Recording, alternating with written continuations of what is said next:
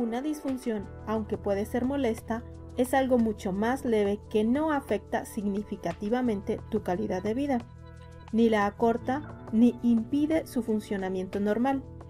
Es decir, puede ser frustrante, como tener vaginismo, pero se puede perfectamente vivir con ello y nadie muere antes de tiempo por esa causa.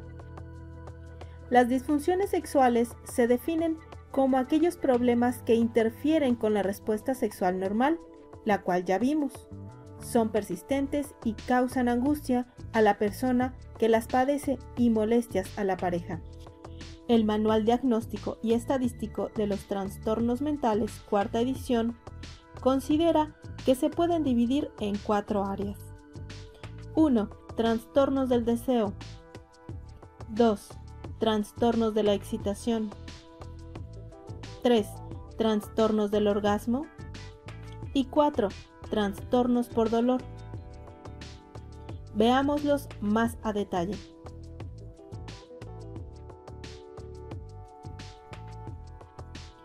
Trastornos del deseo. Pueden presentarse tanto en hombres como en mujeres. Y son dos. Apatía sexual. La idea de tener sexo no es atrayente. Se evita las situaciones sexuales. No hay pensamientos o fantasías eróticas. Ni tiene deseos de masturbarse y no desea tener relaciones con nadie. Aunque no hay una frecuencia normal de las relaciones sexuales, se considera que puede haber apatía sexual en personas menores de 55 años que tienen menos de una relación sexual cada 15 días. Fobia al sexo. Se tienen sentimientos excesivos de ansiedad, temor irracional, repugnancia o asco persistente hacia las experiencias y relaciones sexuales, por lo que trata de evitarse al máximo cualquier tipo de contacto físico con la pareja o con algunos elementos de la actividad sexual, como el contacto con los fluidos corporales, el sexo oral, etc. Es mucho más frecuente en mujeres que en hombres.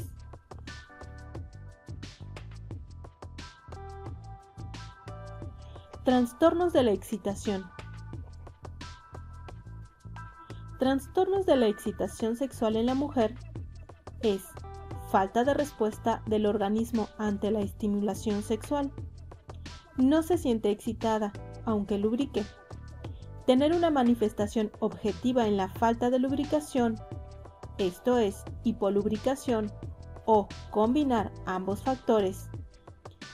Quiere decir que ni hay lubricación ni la mujer se siente excitada.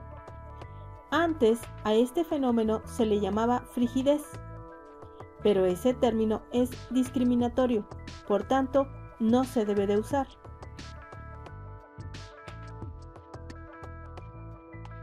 Trastornos del orgasmo. Disfunción orgásmica femenina o anorgasmía femenina. Cuando la mujer no puede alcanzar el orgasmo.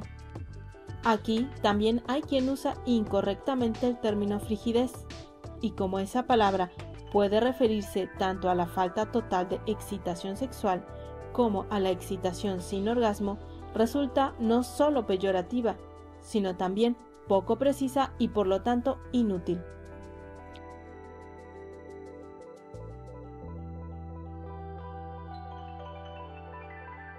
Trastornos sexuales asociados con dolor son el vaginismo y la dispareunia o coito doloroso definiré con detalle más adelante, por la gran importancia que estos tienen para nuestro curso.